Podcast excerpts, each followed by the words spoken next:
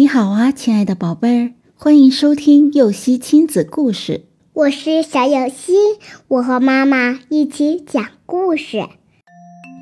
聪明的小猪。一天，大灰狼在森林里抓住了一只在山上采蜜的小猪。小猪被大灰狼抓住后，并没有害怕，反而是大笑起来。大灰狼诧异地问：“我要吃了你，你为什么不害怕？”小猪说：“你不能吃我，我是神派过来采蜂蜜的小猪。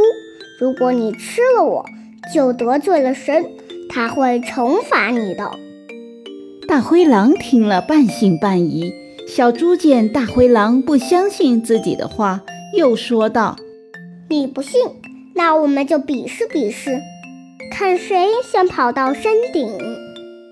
大灰狼笑着说：“你是绝对跑不过我的，我可是神的使者。”小猪说：“不过你要遵守约定，如果我赢了，你一定要放了我。”大灰狼毫不犹豫地同意了。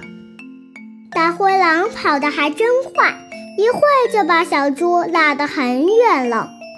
大灰狼美滋滋地想：“真是只自不量力的小猪。”过了片刻，大灰狼就跑到了山顶。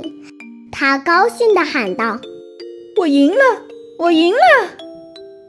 可是小猪在哪呢？此时，小猪正躺在自家的床上，一边看书一边吃蜂蜜呢。当小猪被大灰狼抓到的时候，其实它也非常害怕，但是遇到危险，害怕也无济于事的。小猪积极地去思考脱离危险的办法，他想出了非常好的计策，让大灰狼跳进了自己的圈套中。这个故事告诉宝贝们，遇到问题时不要慌张。要积极的思考解决的办法。